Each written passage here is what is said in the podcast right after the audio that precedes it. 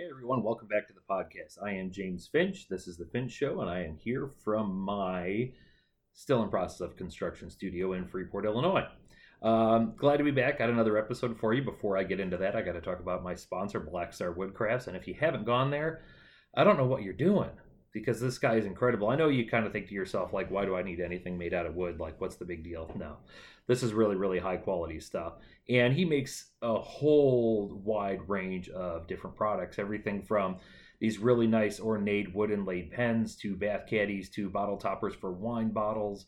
Uh, gosh, you name it, this guy can do it. And you can check him out through various places. You can find him on Facebook, you can find him on Instagram, and he now has an Etsy shop open. You can go there right now, see what he has up on his marketplace, and you can buy it right there if you don't want to just buy something he's already got pre-made, he can do custom stuff. He loves doing custom stuff. He loves uh, collaborating with uh, customers and talking about what it is they want, what they want it to look like, and he'll do all that for you. You can go to Facebook, you can go to Instagram, look up Black Star Woodcrafts, and you can message him directly through there and begin that conversation, begin that process. I guarantee you will not be let down. And as a listener to this podcast, if you mention the Fish Show, Finch Show, you will get 15% off your order. Not too shabby. So go check it out. Don't waste any more time. Today's episode was um, it was a really really good one. My guest was Dr. Christopher Ball, who is an assistant professor of augmented reality at the University of Illinois Champaign Urbana, and so we had a conversation about virtual reality and about um, this new um, immersive technology that we're that's on the horizon and gaining more and more popularity and is going to have a bigger and bigger impact on our lives. Um, it was a fun chat. It was a very informative chat. He was a great guest. I really, really enjoyed it. So, without further ado, here is Dr. Christopher Ball.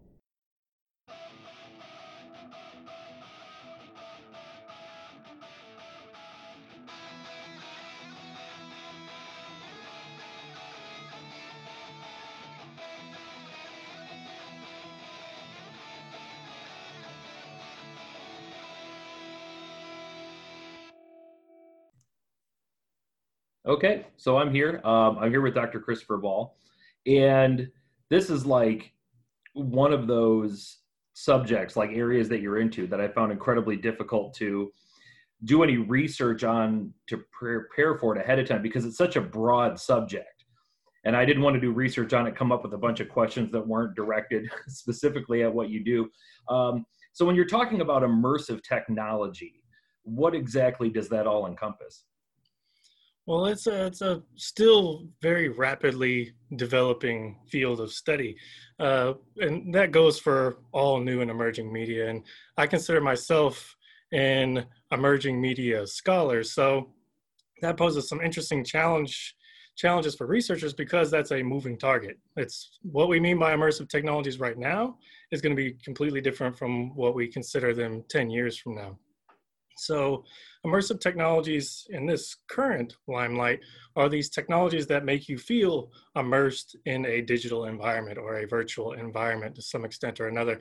And usually we think of immersion as sort of shutting out external stimuli and making you feel this sense of presence immersion and presence are, are kind of very similar constructs, but that idea that you feel there. So you feel there in that video game, or you feel there in that 360 video, or what have you. And these technologies really kind of help instill that feeling of presence by blocking out things like, okay, well, you've got a dog running around, you've got trucks moving outside, you've got all these sorts of sounds and sights that normally distract you when you might be watching television or reading a book but in something like VR, suddenly we have this ability to shut out a lot of that external stimuli, replace it solely with that artificial reality that we're trying to create. And that makes people feel more there than they ever have before, which makes these sort of new immersive technologies some of the most powerful medium we've ever developed because we have somebody's quite literally undivided attention. And so, what are we going to do with that? What kind of effects does that undivided attention have? Does it make people learn better? Does it make people learn worse? What kinds of things are they learning? These are the kinds of questions that I like to address in particular, but there's so many different directions we can head with this new technology.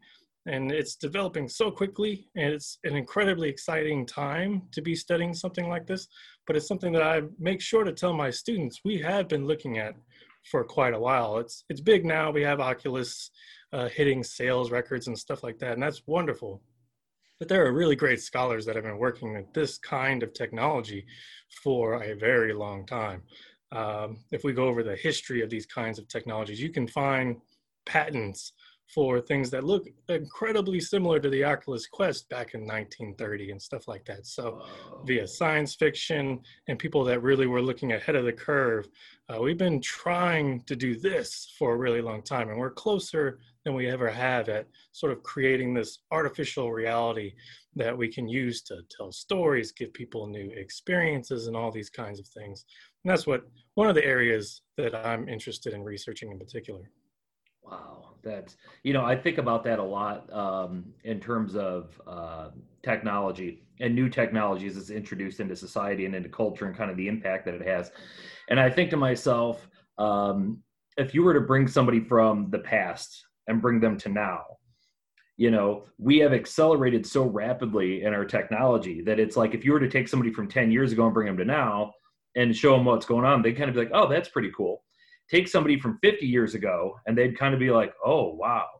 Take someone from 100 years ago and their mind would explode. Right. Yeah. like for sure. At, Just in the, my lifetime, it's been right. incredible. And that's one of the things we're seeing is that the rate at speed we're developing these new technologies that have societal level implications is accelerating. So things are getting more complex, more innovative. And that as we're as we're seeing around the world, as we're seeing in our own lives, that poses its own set of challenges too. Uh, there's a lot of benefits that come with this kind of stuff, but there's also a lot of challenges that come with it too as we try to figure out how does this technology fit into our lives? How does this technology fit into our, our culture or our society? And since that development trajectory is so much faster now, it's getting harder and harder for us to keep up. And that's mm. where some of my other research involving like digital inequalities and things like that sort of emerge. Uh, but 100%, a lot of the ideas behind the technology we have now are baked into our brains. But the way we're now sort of scratching those various social itches and whatnot have, have changed so dramatically in such a short period of time that we're always trying to figure out what are the effects on our psychology, what are the effects on our development by the time we start to figure that out, there's something new right around the corner that changes everything again. Uh, like when I when I introduce the history of immersive technologies in particular to my students, I don't start with the Heilig VR headset patent in 1930. I start with the cave paintings in France that are 17,000 years old because I think that we can say is the first virtual environment that we created. We've always tried to create this sort of environment where you can feel present in a story or or in a bit of our culture and painting those you know various animals on the wall and having that because you have to imagine it back you know 17,000 years ago where you have these cave paintings, but you're not just walking into a cave with these bright lights that we have today. You have to imagine them lit by candlelight with the smell of that smoke and how the candlelight would play off the various topography of the walls and make the animals look like they're moving and how you sitting in that environment to yourself it would look like you're in this you know very like stampede of animals and how that might make you feel 17,000 years ago we're still trying to get at that feeling making somebody feel there yeah. and connecting with each other in a different way and connecting with our cultures in different ways and how do we translate those how do we package them up and and transmit them to somebody else and VR is one way, but there's there's plenty of others, whether it's video games or books or movies or television. I think all of that is interesting and we are trying to understand all of it separately, but there's also tons of overlap. When we learn something about television over here, that might help inform us when we're looking at VR over here. And I try to keep a broad perspective on those kinds of things because you never know where the the key to that puzzle might lie in a field that you weren't paying attention to before but mm-hmm. suddenly it's like oh now all this makes a little bit more sense. So I'm very interdisciplinary in that regard. I love talking to people from other disciplines because it's always like, I had no idea. I didn't think about it from that perspective at all. So the more eyes we have on these kinds of challenges and opportunities, the better, in my opinion. Mm-hmm. I gosh, that's kind of an interesting thread that you could draw throughout time when you imagine um, a, a nine-year-old girl, seventeen thousand years ago, slowly going to sleep in their cave with the the campfire illuminating and flickering on the side of the cave and you know this little girl falling asleep watching these animals dance and run right. versus today for you know my nine year old daughter who's falling asleep in her bed with her tv on you yeah. know and the flickering right. images of minecraft or roblox or whatever it is right. she's into now i don't know but that's uh-huh. that's really bizarre i was trying to explain it because my daughter is a huge gamer and um, I, I was showing her this past weekend this painting they used to do this thing back I would say the late 1800s, where they would do these um, what were called cycloramas. Of course, we're talking about post-American Civil War period. And I don't know if you've ever seen these before, but they would make these massive oil uh, on mm-hmm. canvas paintings that were 360 degrees, and it was a dome structure with a raised platform in the middle, so right. you could stand on it and feel like at that time looking 360 view like you were in the middle of the battle, you were in the middle of right. the scene that was happening. And I was showing this to my daughter, and I was trying to explain to her that you know 150 years ago, this was the closest to VR that they had. Like this was the the whole idea that you would pay a ticket, you would go inside, and you could stand up there and look around and get the feel of what it supposedly what it felt like to be in the middle of that. Mm-hmm. And I, I actually have a slide in my history slide deck that's tracing that exact through point in terms okay. of uh, how we tried to tap at that same sort of goal of immersing, immersing, immersion, and taking somebody there, whether it's to a battlefield or to a city. We can see similar sorts of paintings uh, in in Roman society too, where we we've been trying to do this kind of thing for a really long time because we have this sort of innate desire to connect with one another, to share our perspective or our experience with other people, and what's more powerful than literally putting somebody in your shoes and letting them, whether it's a singular perspective in a 360 degree painting or whether it's a more interactive experience that you might be able to have now with something like VR. We've always been trying to do this and we keep getting better and better. And I tell people when I say immersive technologies today, emerging technologies today, and we talk about these cool affordances, we're going to keep getting better at this. so, mm-hmm, mm-hmm, so mm-hmm. what's next? And we close out a lot of my semesters when I teach these various topics. We usually close out talking about science fiction because that's oftentimes one of the best indicators we have of where this tech is going. When I grew up, the a lot of the technology on Star Trek was science fiction, and now I have that in my pocket. So we can we can actually learn quite a bit by looking to our various sci-fi visionaries because whether they have the idea first somebody at nasa is going to be like that's a pretty good idea. I'm going to try to pull that off. And then next thing you know we've got it at home. So um, if you're going to be interested in emerging tech if you're going to try to use that in your various career or field keep an eye ahead and and try to prepare for what's next. You might be wrong you could be right but regardless it gives you that sort of perspective that this is a rapidly changing playing field. And one of the problems that people have is when they get stuck when they stop learning about the new tech and they get left behind and society starts to adopt that tech very quickly and then suddenly it's harder for people like older adults to to you know speci- especially with things like covid-19 to access things like healthcare and social support all these things because they were digitized. And they had been digitizing for a while and then suddenly covid rapidly accelerates that digitization process and now if you don't know how to use these technologies effectively, you're at a substantial disadvantage. So keep an eye out because right now you don't have to have VR to make it through COVID 19. It will help based on a lot of what we're seeing. It would help. You don't have to have it. But who knows, 10 years from now, something like that, maybe you would need some sort of VR equivalent to fully integrate with society or your job or what have you.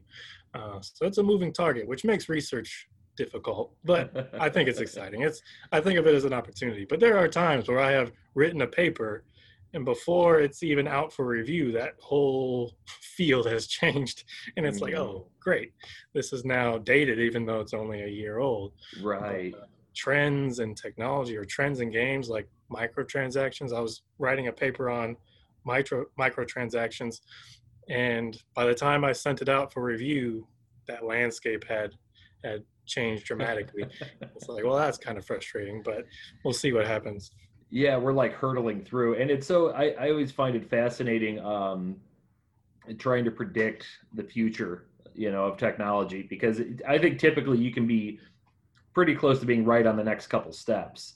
Um, yeah Gosh, I remember back in the '80s, we all thought we were going to have flying cars by now. You know, Yeah, we can we can be very right. right. But on the flip side, you know, if you watch, like I always think to myself, like watching, um, you know, Back to the Future Part Two, where there were flying cars and all this stuff. Yeah, we don't have that, but the technology that we have in terms of communication inform- information is light years ahead of what they predicted it was going to be. Right. So it's Yeah. like we definitely advanced. We just took a different avenue than what was predicted. And I remember, uh, gosh, I remember the name of the name of the book when I was in college. I read this book. It was a novel that was written in 1898 and it was supposed to take place i want to say in 2005 Mhm. and this guy who wrote this book in 1898 one of the technological predictions that he had is that in every town there would be this giant hall with all these different chambers of different orchestras playing different kinds of music and there Uh-huh. would be tubes running to each individual house so Yes. depending upon what kind of music you wanted to listen to you would open that tube and that music would live come through into your house and i'm like looking at pandora like Uh-huh. I'd have Uh-huh. been wrong on that one, but that's why I think it's so hard to predict because you don't know what you don't know. Like there's nobody, there's no way anybody in 1898 writing a book could have predicted the internet, um, Right. being able to record to begin with, you know, digital Right. transfer, electricity, you know, in a lot of cases. and That- that's that- you bring up some really interesting points there when when we try to conceptualize technology technology itself the word we're using i mean we sometimes we have to break this down linguistically the word we're using is complicated when we say technology because if we trace that back historically normally when we think of ologies we think of studying something biology and all these kinds of things. We're studying living organisms. It's the study of something. So why isn't technology the study of the mechanical arts? Well it used to be but we started to see that these technologies were impacting us in so many ways that our language couldn't quite keep up with how important this thing was. So we started to use the term technology to refer to the mechanical arts more broadly, but also various aspects of it. We can talk about the car, for example. The car is a technology that's changed our society, society dramatically, the world dramatically. Did the car do that? Or did all the things around the car do that? The conveyor belts with the assembly lines and the, the road infrastructures, the, the new uh, sorts of careers that spawned out of that, all these kinds of things that made it so we could live further away from cities.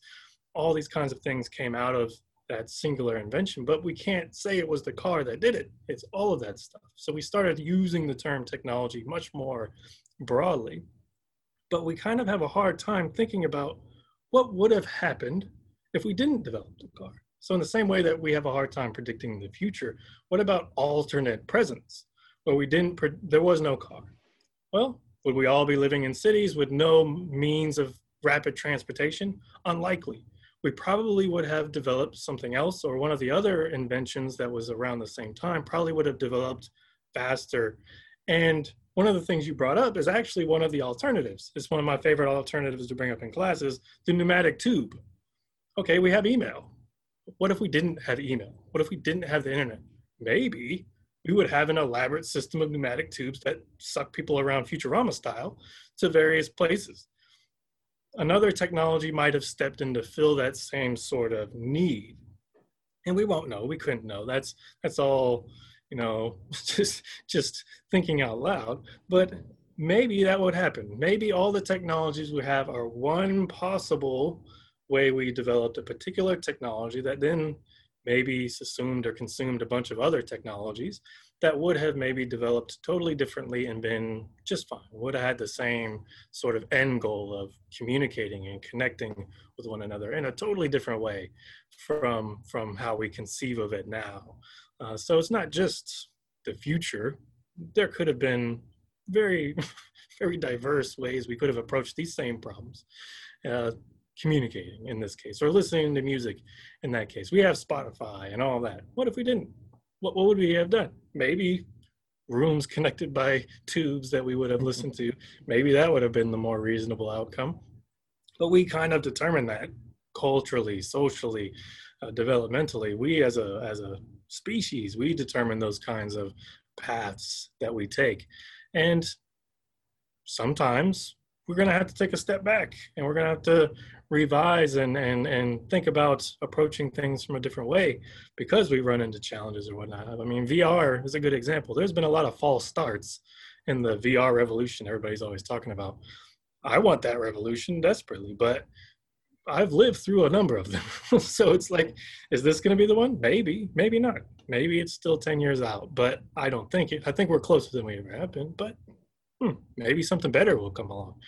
Uh, that's what I always tell people. Like the cell phone, for example, I have a better camera here than I'm using to talk to you right now. I have a GoPro, but this camera is better than that too. The phone is one of those technologies that's like it does so many different things, so many different technologies all in one little nice, neat package. And maybe VR will be one of those technologies that gets consumed into something else.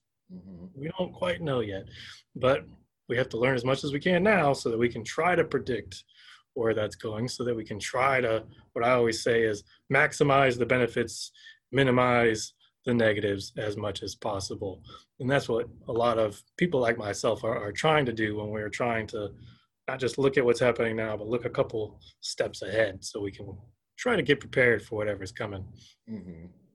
gosh that's really great and i was I was thinking about that because uh, just uh, just here for Christmas, I got my wife an Oculus Quest 2 for you know as a gift, and that's kind of become the family's new thing. You know, which is really really great when you have children. Like, oh, you want a VR tonight? Your room better be clean. You know, it's become it's really effective. yeah, it's been yeah, it's been really really great for that. Um, and I began thinking to myself, um, being 41 years old, like I remember being like nine, 10 years old when we got our first VCR and what a big deal that was to get a VCR when VCRs first came out. They weren't, you know, super expensive, but they were a little bit on the pricey side. It wasn't those things where you were just, oh, I'll just go grab one quick. Um, and now you, you, look back on, of course, VCR is obsolete technology now. But I, I think to myself, gosh, is it going to be you know, with my daughter being nine years old, is going to be one of those things where she's going to be telling her kids, "Yeah, we were nine years old when we got our first VR. Really, you had to live that long before you had your first VR? Yeah, yeah, not until I was nine. Gosh, I was practically born in one. You know? yeah, yeah, and that's one of the things that I think blows me away as a as a parent, but also as just a gamer in general. Is I think like, okay, well, I grew up and fell in love with gaming on Atari and Nintendo and things like that. And that was my baseline. So it's mm-hmm. e- it's very easy to impress me. like like when I see like PS5 games, I'm like, well, this looks amazing because I started with 8-bit. Yeah. But then I think about my son who's four, and it's like his baseline is Oculus Quest. it's like, where do you go from there? Just in a short time period. Like, what kinds of graphics, what kinds of experiences are he is he going to have mm-hmm. in, in you know, 30 years or whatever? It's I love thinking about that. I love thinking about you know him looking back at like Oculus Quest as being old old VCR tech that you would find in like an old thrift store somewhere. Uh, I love that because that means something so much better is probably on the market now that that is now taking up everybody's time. But uh, it's it's a it's a great motivating tool. A lot of people are finding that in terms of things like exercise during the pandemic. Like it's a motivator. Like people don't like to exercise, but what if you're playing Oculus Quest? You're playing a game and exercising simultaneously. Suddenly, it's not quite so bad anymore. So we we got a lot of different things we can we can figure out that we want to do with that but it will it will be obsolete and yeah. and uh, they will be sharing stories because my my father had like the betamax oh uh, yes. not just the vcr the betamax and he loves it. He still has one that works. And i was like wasn't there like an episode of cowboy bebop where they were looking for like a betamax player? Yeah. And like this was like ancient artifact technology and he still yeah. it. Still works. So if you make good tech it will last.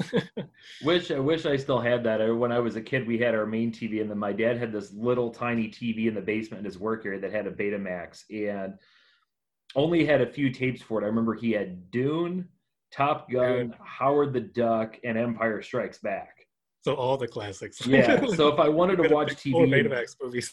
yeah, Those are the ones to pick. I It- like how it- the duck is on there. yeah. If my parents were watching TV and I didn't want to watch what they were doing, my only other option was to go to the basement and pick one of those four. Uh-huh. So I saw Empire Strikes Back a lot Choose as a kid. wisely. Yeah. what? Well, Um, so you you had some good ones to pick. yeah, you know, and it, it's funny. Like I even just like what you were saying about being blown away. I remember like when the Super Nintendo came out and playing like Super Mario Brothers and F Zero and being like, "Oh my god, look at these graphics!" Yep. And now it's like Cyberpunk comes out, and if it has any glitches or you know the uh, graphics aren't like quite up to current par, then it's considered crap. I'm like, yeah, if you'd have shown me that when I was a kid, my mind would have exploded. Like, Oh, for sure. for sure. Like I I remember that every single time. Every single time a new generation of consoles came out, I was blown away. And it's like that that is a steady progression that we've seen over and over and over again. We make these big leaps. One of the ways I used to mark that change when I was growing up was like the CGI of one generation becomes the in-game graphics of the next. So Final Mm. Fantasy VII's cutscenes looked amazing, and then you got to the actual game, and it's like, oh, doesn't look nearly as cool. But then you look to PS2, and suddenly that's what the games look like. And again and again and again, we kind of raise that visual fidelity bar fairly substantially. And so I always, I always love those new generations and getting to see those big leaps forward because graphics are, in essence, a better representation of the artists. Like the artist is trying to represent this this world, whether it's cyberpunk's world or what have you. And the better our graphics get, the closer we can get to their vision in essence. And Cyberpunk's also an interesting example in the context of this conversation because it's set in 2020, I believe. It's like some of the flashbacks are in 2020 when, and like, yeah, the game's in 2077, but it has flashbacks. So it's like 2020 was supposed to be a lot more futuristic than what we have. Again, we missed the mark a little bit, but right about enough. Um, so we will we if uh, kind of like a shotgun method. Let's predict a whole bunch of things, and maybe one or two we get right, and that's enough. Like in your Back to the Future example, like augmented reality. We're not there yet, but we're getting close to like the augmented reality advertisement where the shark comes down and and chomps them like, yeah, we're not quite there, but that technology's there. It's it's just getting consumer ready, but we can do that if you have the right glasses. But soon, maybe you won't need the right glasses. Maybe we can project a giant shark for the Jaws, a new Jaws reboot or something in the not too distant. They- They might end up being right. They might just have been off on the date a little bit. So if um it let, let's say VR ends up kind of like sort of like the Oculus Quest 2 thing, let's say that sort of ends up like a real widespread thing, you know, almost like Mhm. the cell phone, like every household has one or has multiple sets of it. Um what do you see as that sort of do you have any thoughts on that in terms of the kind of social or sociological impact that'll have? Oh, for sure. That's uh, my my my training is in sociology, so that's kind of how I I started was looking at things sociologically. For my PhD, I eventually went into media and information, and the reason why I jumped fields is primarily because I was interested in looking at digital society and digital uh, communication and human interaction, and VR if taken to one of its various possible conclusions, becomes this really powerful medium for connectivity. Um, and what I say when we look at like digital inequality scholarship or technology adoption scholarship, we see these technologies come out. Usually they're very expensive. They're new. Betamax, when it came out, was exorbitantly expensive. One of the reasons why I didn't make it. So this new technology comes out. Eventually, it becomes more commonplace as the price drops high def definitions televisions are probably the best example of that now but with vr we can see that too uh, jeremy bailenson is one of the biggest names in, in immersive technology scholarship. He built his lab the virtual human interaction lab in 2003 thereabouts with vr equipment. So well before oculus came on the scene in, in 2012 his vr setup in that lab was $30000 that oculus quest 2 you just bought for 300 is better than what he had back in 2003 for $30,000. That's a fairly substantial price drop in a fairly short period of time. And it's picking up. We're seeing the Oculus Quest 2 is $100 cheaper than the first Oculus Quest that was just a year ago. And that's because Facebook has really sort of started to plow this particular path forward in VR that's going to be VR essentially for the masses, right? More people that have VR, the more people are buying VR apps. Facebook makes more money. But I think the real reason for that push is if VR is really going to have the longevity that we hope it's going to have, it's going to have to be social. And that's really what we have to crack in terms of, of VR and some of the challenges of VR is as you've probably seen when you're playing VR with your family, is when you put on the headsets, it can be socially isolating. Suddenly you can't see the people around you. It's harder to communicate because you have Beat Saber blasting in your ear or whatever. It kind of takes you out of the group. And that can be fun. You can get around it. But in general, people don't want to do that. So, can we make VR more social in terms of the people that are around us? But also, can we connect with people that are across the country? Uh, like like I said earlier before we started recording, I'm originally from Augusta, Georgia. That means a lot of my family's still in Georgia. I don't get to see them very much, particularly now during the pandemic. But my brother got an Oculus Quest 2 over Christmas, and the first thing we did was hop into like you know big screen VR where we could watch an episode of television together. That was the first thing we did. That's what I wanted to do more than anything was sit on a virtual couch with my brother and do what we used to do, which is watch a movie or watch TV or something like that. That's huge. And that's what I think Facebook needs to do. And that's what I think they're working towards. They're working on something called uh, Facebook Horizons, which is supposed to be their social push in VR. I think they realize, I've seen some, some quotes from people at Facebook, they realized they weren't ready for the pandemic in terms of VR could have been a lot more helpful than it was for people and keeping people connected. But that sort of structure, that social structure, just wasn't in place yet. I think they were always planning on building that up. It just wasn't quite there. So some industries were able to capitalize very quickly on VR. Uh, one interesting one is the real estate industry. They were able to capitalize on VR and COVID immediately because we had virtual tours of houses where you could just take a 360 degree omnidirectional camera, maybe a LiDAR scanner, take it into a house, scan the house, and now suddenly somebody can come take a tour through the house virtually. Really great we saw sales of like virtual tour software skyrocket. They were able to capitalize. Unfortunately, while Facebook is definitely reaping some benefits in terms of sales, the Oculus Quest 2 outsold the first Oculus Quest within seven weeks. So it's selling just fine. And it's sold out since the end of 2019 and has been tricky to find ever since. So they're not hurting by any means. But I think if we're going to make sure that everybody wants to be a part of this sort of VR revolution. One of the really important things is getting at that social dynamic. What does social connection look like in VR, in three dimensional space? Is it sitting on a virtual couch watching a movie, or is it being in the movie because it's a 360 movie? How, how do we connect? Uh, and very minute details matter a lot we're talking on a on a Zoom feed right now. You have a number of signals that I'm giving off. I'm gesticulating with my hands. I'm terrible at that. I gesticulate a lot. But you're also getting my facial expressions.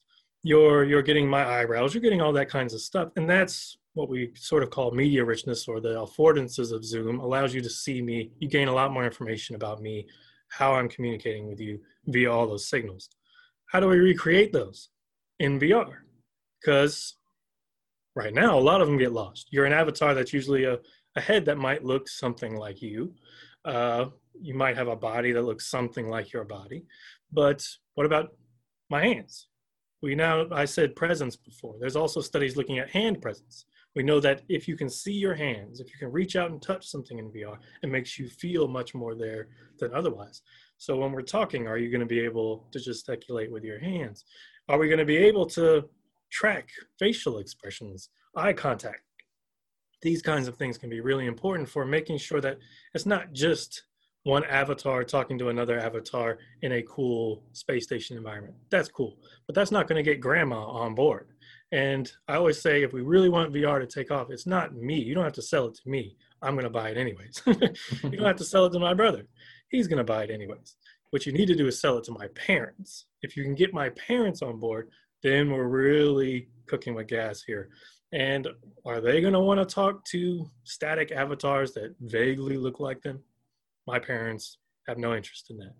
But Facebook's also working on facial capture technology that can sort of really accurately, creepily accurately, sort of recreate all of your facial expressions. And so if you have a avatar that looks identical to you, one to one, captures those eye gaze and eyebrows and the whole nine yards, now we're getting some. Now we can have a virtual dinner together or or what have you and and really just hang out. And I think once we get to that point is when we're going to see VR make the jump from sort of hobbyist uh, gamer community that it's it's mainly in now to something that might be commonplace in everybody's house because if you can crack that social component you open the door to so many different elements then working in vr becomes a lot more practical going to school in vr becomes a lot more practical because communication is the bedrock of all those things and if we can crack communication in VR, then it really opens up the doors of possibility because we I think working in VR has a lot of potential. Learning in VR, of course, studies have shown tons of potential. But doing it together, I think, is the key to making it a widespread, commonplace technology. Do we get there? I think so. I think Facebook's doing tremendous work on the technology technological side, but also on that social side. I think we will get very close to that very soon. Whether it happens soon enough that when we think of this as VR technology, do we think of this as cell phones in the future just have that component built into them? Uh, how far down the road do you want to predict? It might get consumed into something else, but that's what a lot of scholars are looking at right now is what does social interaction in a virtual space look like and what will it look like? Right now it's social media. You're posting 140 characters, stuff like that. We're communicating that way. But soon I might be like, well let's let's let's record another podcast and you can come over to my virtual house and we can hang out and or I could go to your virtual studio and we could have all those signals and we could feel like we're in the same place and then we get that social presence in addition to that spatial presence of being in your studio. Not only am I in the studio, but I'm in the studio with you. Mm-hmm. And that opens up a lot of doors for us in terms of the experiences we want to create and also the kinds of things we can do in VR. Because collaboration is is what I'm really excited for in the future. Being able to be like, oh, look at this cool thing and bring you into my virtual office and show you this cool thing is is what I'm really looking forward to. That would be, gosh, that'd be amazing. And I sort of feel like, um, and I think a lot of people are um, obvious. And I, I'm going to go out on a limb and assume that you've seen the movie Ready Player One. I'm just oh, yeah, going to. That's the best advertisement for my research that's ever been. I assigned it to my students day one. I was like, well, we're all going to the theater now. yeah. Well, I, you know, for a long time I thought, yeah, I could, you know, I'd think to myself, yeah, I could see like, you know, VR being the future and kind of maybe where gaming is heading, but I guess didn't really put a lot of thought into it. And then that movie came out and I just went, oh my God. Like, can you imagine? Like, that would be like the total, like, um, I guess 360 experience. And I don't mean just like visually, but I mean everything all like I think I think yeah. Yeah yeah because I think to myself like playing um I recently finished Assassin's Creed Valhalla. I'm a big fan of that franchise.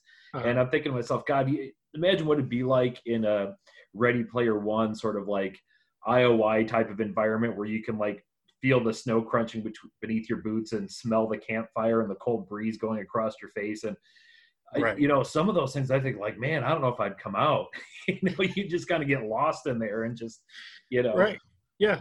And that's and that's an interesting point of itself where uh, and that goes back to like early video game and even television research where usually when these new technologies come out we see a sort of flow and ebb to the shape of research. Usually the first spike in research is how is this going to destroy the world like how is this how is this technology going to ruin everything Right. We always see that spike. Video games cause all the shootings. Television causes people to no longer interact with one another. There's always a spike of, of negative research. And I'm not one of those scholars. I'm usually looking on the optimistic side of that equation. I think we still need to go through that cycle because we do need to be wary of, of where we might misstep with those technologies. And one of the things that was always interesting to me looking at like early video game research was that kind of idea of, well, people are getting addicted to these games. And there's video game addiction now on the DSM 4 and all these kinds of things. And it's like, okay, there's a few problems with that that we could we can go into. But let's look at it sociologically for a second.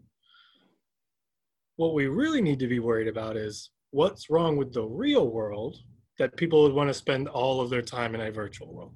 We can make a virtual world very interesting, very engaging, very fun, flow state, all these great things we can put into games and by virtue of that virtual reality. And maybe we can make a game like ACVR that's so fun you never want to leave. But I think that says more about where you're leaving than where you're going. What's wrong here that people would want to escape there? And I think that's one of the things that Ready Player One actually kind of gets at to a pretty effective degree. They're all just living on cargo containers and and uh, Winnebagos and stuff that are just sort of strapped together. It's like the reality isn't great. Right, and that's right. why everybody's spending all their time in the virtual reality. Mm-hmm. So that's usually my take sociologically on that kind of worry, where it's like, okay, well, let's make sure the real world is still good enough that you'd want to come out of Assassin's Creed VR.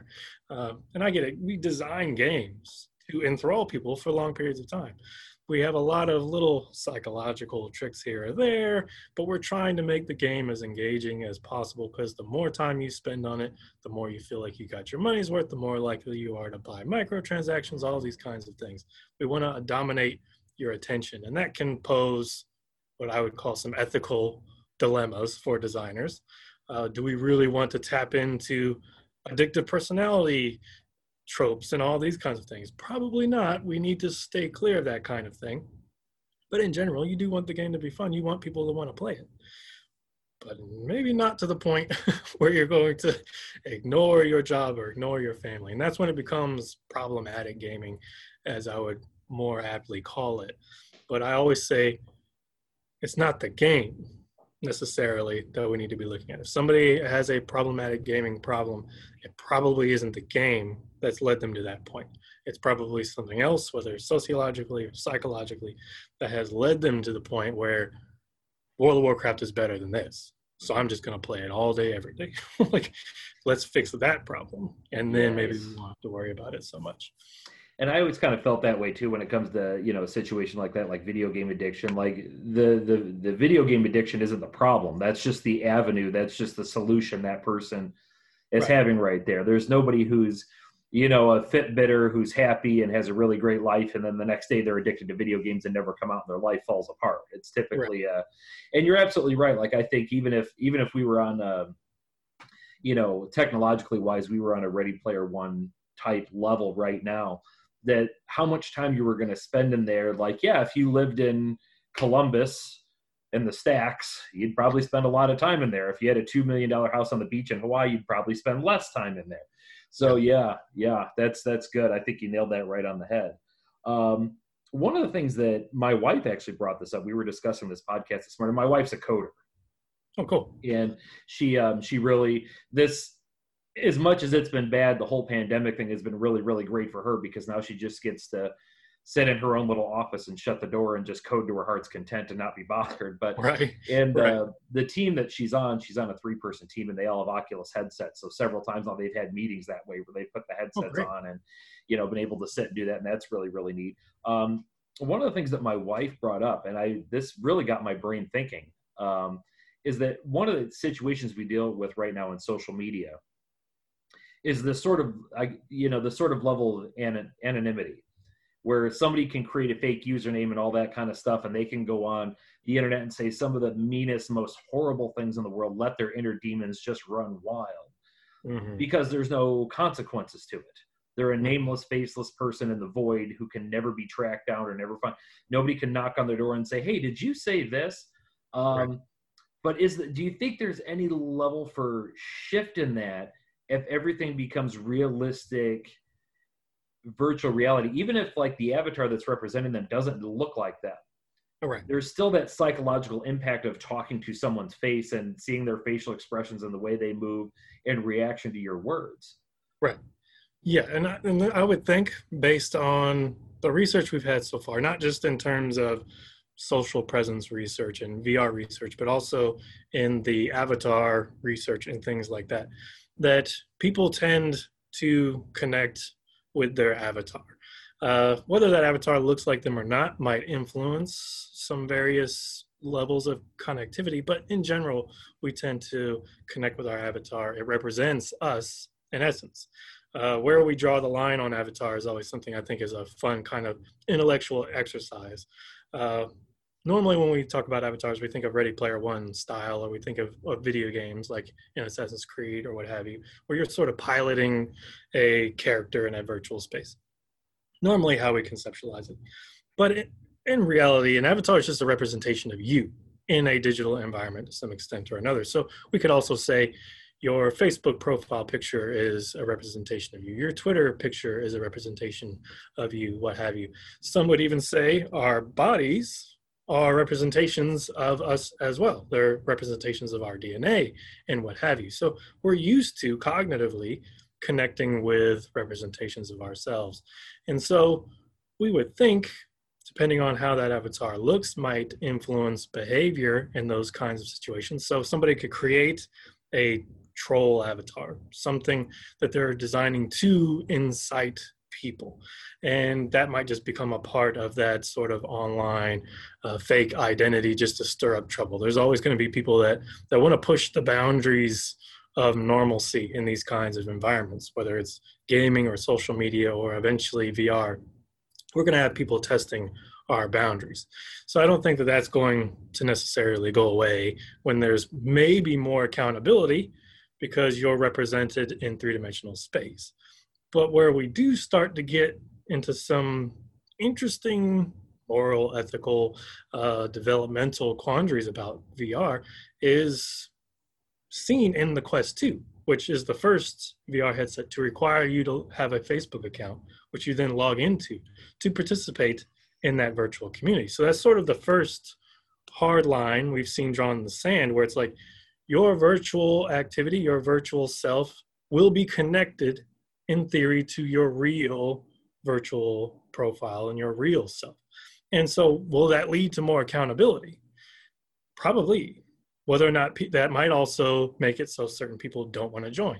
A lot of people were angry about that Facebook integration, but I see what they were doing.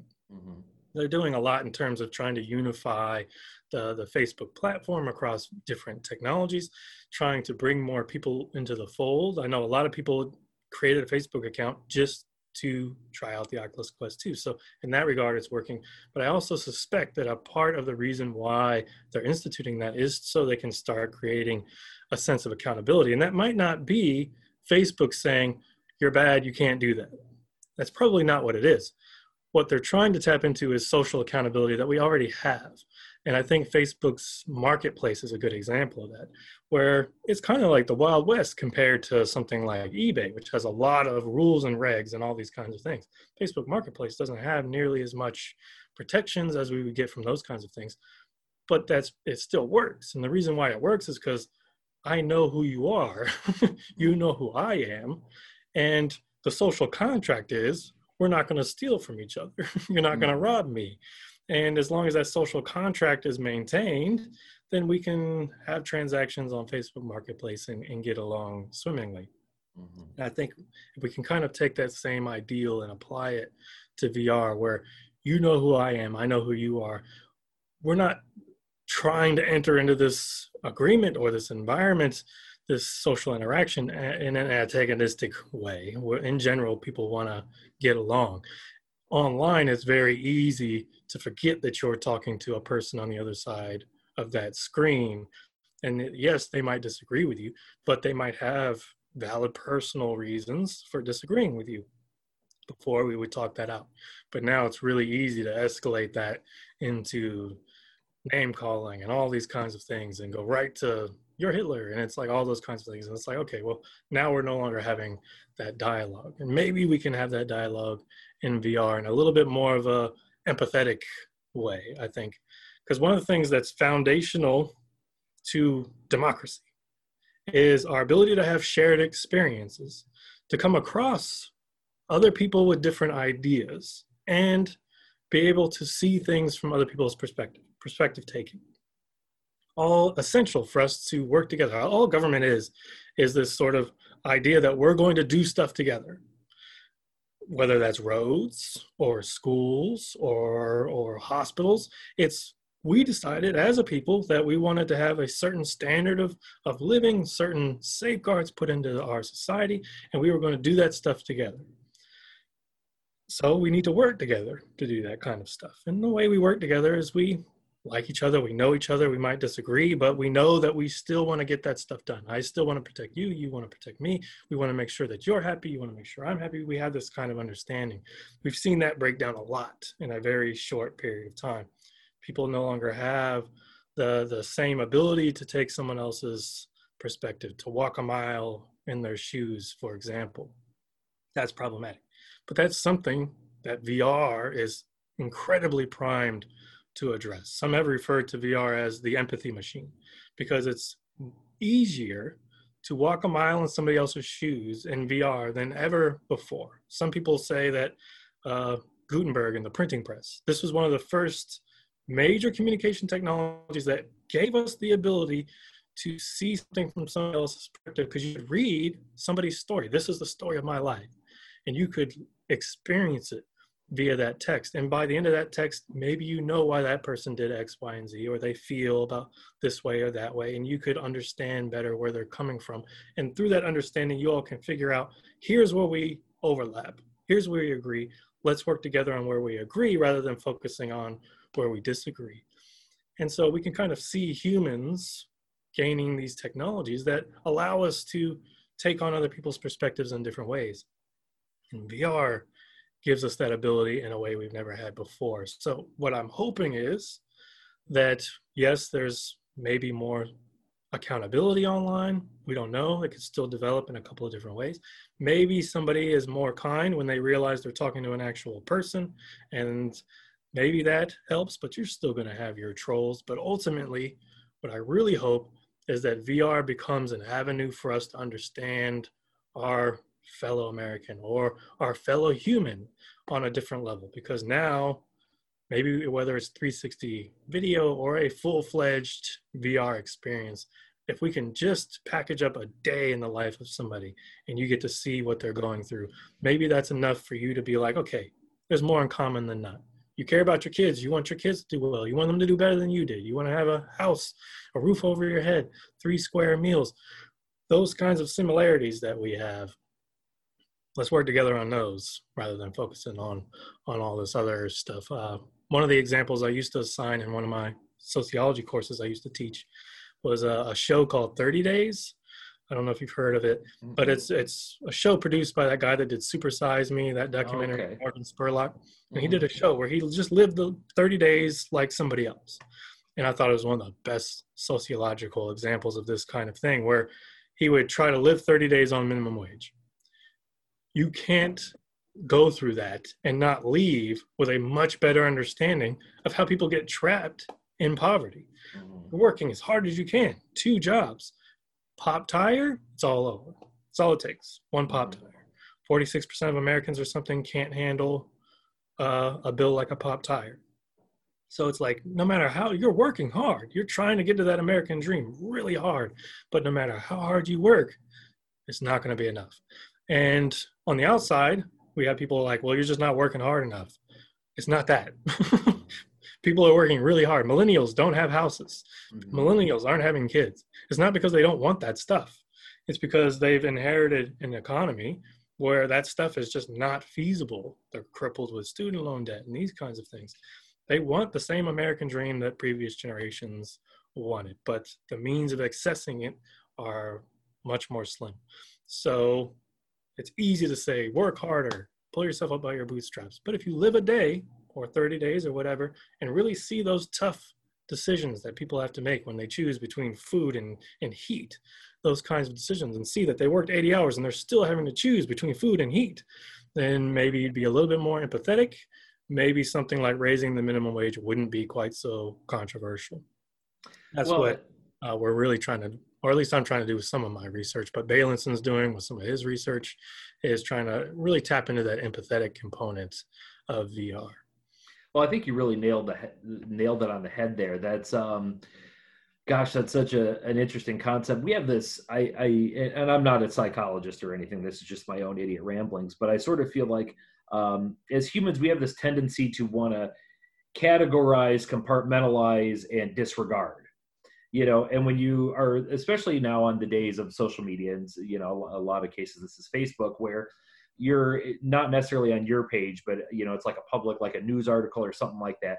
And somebody makes some comment about something that a okay, it's probably a really dumb comment, and then their profile picture is some dude without a shirt chugging a beer on a beach. Okay, on those two very limited pieces of information, you develop this whole persona of who this person is.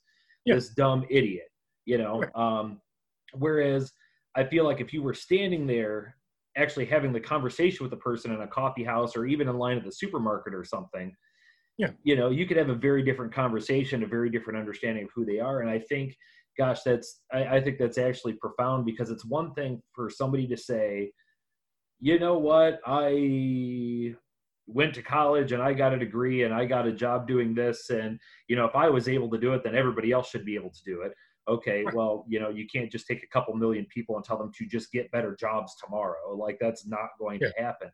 You but i think you're absolutely right and i think that'd be really really interesting especially if it gets integrated into sort of like education in the school system where part of your homework is is you have to spend x amount of time in vr living as this type of person and this type of environment.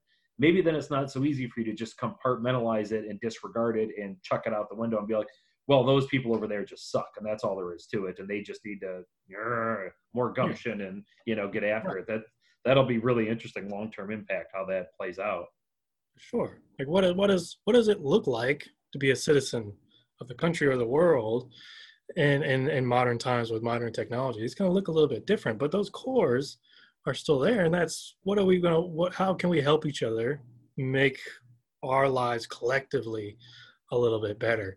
And being able to, and it's it's a part of how our brains operate.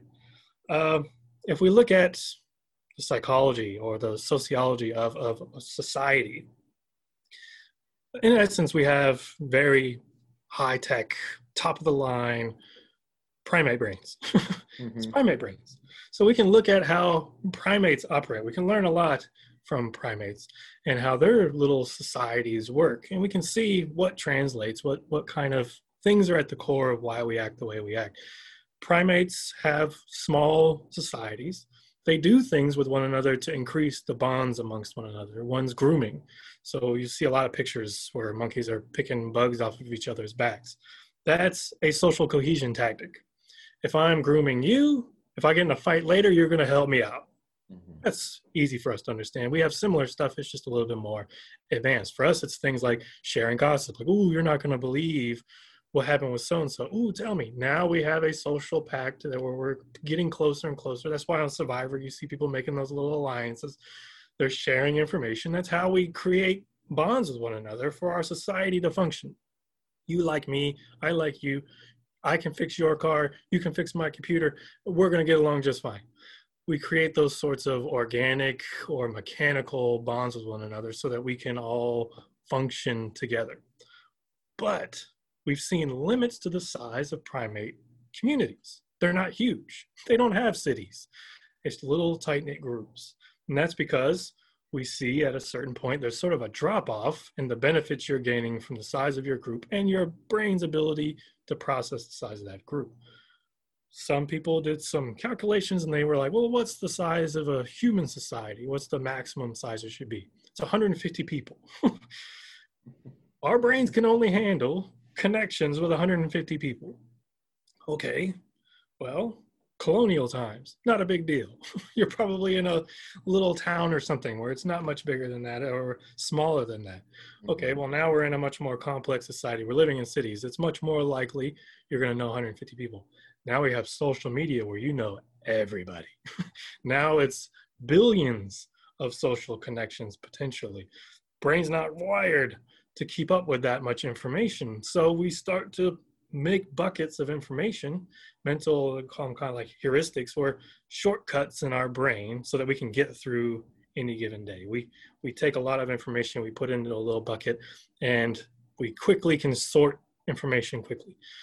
That's why stereotypes come to be, where it's like, okay, well, I don't like this person, this kind of person. Now, every time I meet that kind of person, they go right in the I don't like this person bucket, never taking into account that individual, where they're coming from, why maybe you even have those sorts of beliefs in the bucket.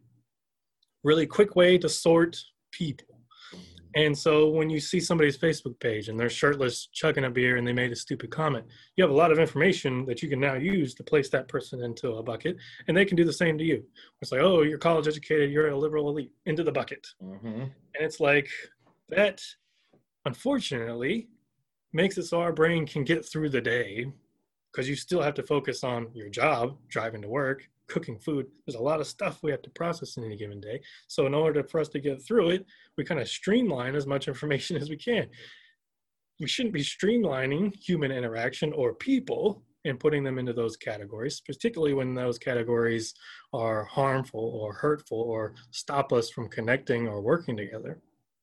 But we have a society that is now much bigger than it ever has been because now we are more aware of everybody in it than we ever had been before. Before it's you know as many people as you can ride on a horse to get to. mm-hmm. Or if you're going to talk to people, you might say something crazy. You might say something that could be harmful. But the only people that are going to hear you say it are the people that are in shouting range. Imagine that limitation. The limitation yeah. that the only people you can connect with are the people in shouting range. Now I can type 140 characters and I can hit a billion people within minutes. That's a level of power that we've never, our brains are not wired to even comprehend. We can't comprehend a billion. We just can't. That's why the death toll for COVID is so discouraging, but it's also a number we can't understand. We haven't seen 350,000 people. So it's a number that's just too big for us to process fully. A billion people. That's a way for us to connect on a scale we've never been able to connect before, which should mean we're closer together than we ever have been. But unfortunately, what is, what's what's happening is we're we're becoming more polarized and more further apart than we ever have been before. So that's the kind of work that we as scholars, but also as just citizens of the world, we got to kind of figure out what does this technology mean to us? How is it going to fit into our lives? How are we going to use it? This technology is not set in stone, and Twitter's not going to do anything to you if you're not using it, but it's now a part of our world, it's a part of our fabric. How can we tweak it to maximize those positives, minimize those negatives? And that's the kind of thing we as a people do all the time. How we use our phones, how we use our cars, how we use all the technology around us. We figure out how it works best for us. And when we do that, it stops being a technology to us and it becomes a thing to us oh, you're, you're sitting on a chair, I assume, right now. That chair is a piece of technology, but you don't think of it like that. Mm-hmm. You think of your microphone as technology. The computer you're recording on is technology, not your chair. Why?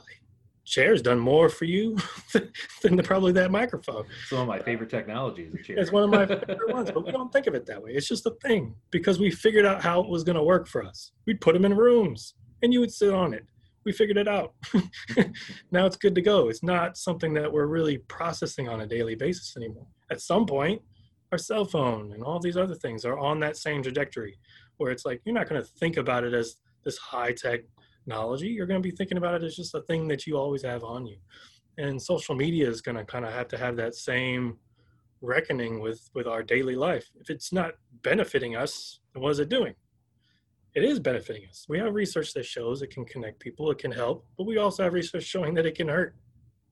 How do we refine its use while also refining the technology itself so that eventually it fades into the background and we can use it safely and we can use it for our benefit that it will make our days better it will make our lives better that's the end goal it's just to figure it out and right now it's developing so quick that we're just behind on figuring it out. Mm-hmm. It's what we call a sociological lag, where the technology has outpaced our ability to adapt to it. we went from knowing 150 people to knowing a billion in a very short period of time. Uh, we went from, oh, well, you tried to call my landline and I wasn't home, so I'll see you when I see you. Maybe bump into you at the grocery store. Who knows? Yeah. So now you're reachable 24 hours a day, seven days a week. What does that do? We were still trying to figure that out, but we know that there are pros and cons, and hopefully we can figure out how to maximize those pros and minimize those cons. That's good. All right. Well, hey, I've um, I've kept you for a while. Um, before we close this out, I'll just you know sort of leave the floor to you if you've got anything you want to say on your way out to everybody listening. Oh well, well. First off, thank you so much for for inviting me to to chat with you and your audience. It's really really cool stuff you've got going here, um, and it's really exciting to to have an opportunity to communicate uh, with you and and your listeners because one of the the challenges that scholars like myself face is it's like okay, well we're finding out this stuff, but this doesn't matter if we're only talking to each other. Mm-hmm. And we want to talk to the people that ultimately also help fund this kind of research like your taxpayer dollars when you help go towards you know national science foundation grants and these kinds of things that research isn't ours it's supposed to be everybody's.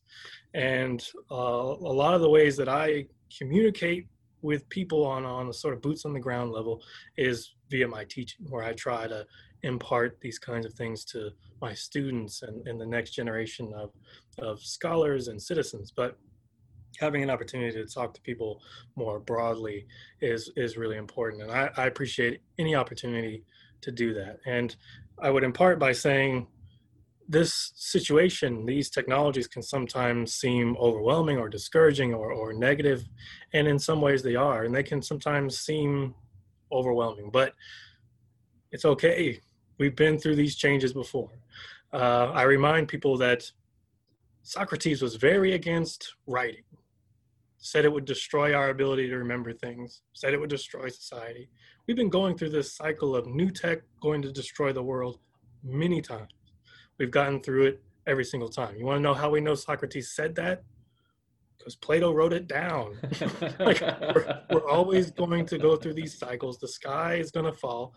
It doesn't. We figure it out. We're good at figuring this kind of stuff out. If we can figure out how to make a virtual environment, we can figure out how to work it into our daily routine. so it's just something that that takes some time, and we'll get there. We'll figure this stuff out. So stay positive, and stay hopeful, and contribute to the process. If the if a technology is not helping you in your life, change it. Change how you interact with it. Change when you interact with it demand that the developers change it in a way that that makes it better for everybody. And we have that ability. We've done it many times before and we'll do it again whether it's social media or vr or whatever. We'll figure this out. We just need uh, some time. So so stay positive. Thanks again for for having me. Yeah fantastic. Good words. Thank you so much for coming on. And uh, yeah hopefully in the future we'll get you on again. That'd be really great. I would love to. All right. Uh, well you take care. you too. Thank you Mm-hmm. Bye. Bye. All right, so that was the episode with Dr. Christopher Ball. I hope you enjoyed listening to it as much as I enjoyed making it. Uh, he was a great guest. Uh, yeah, and like I said at the end of the episode, I really hope he's back again sometime because that was really, really great stuff. Um, so that's it for this episode. We will see you next next time. Um, I love y'all. Take care of each other. Bye bye.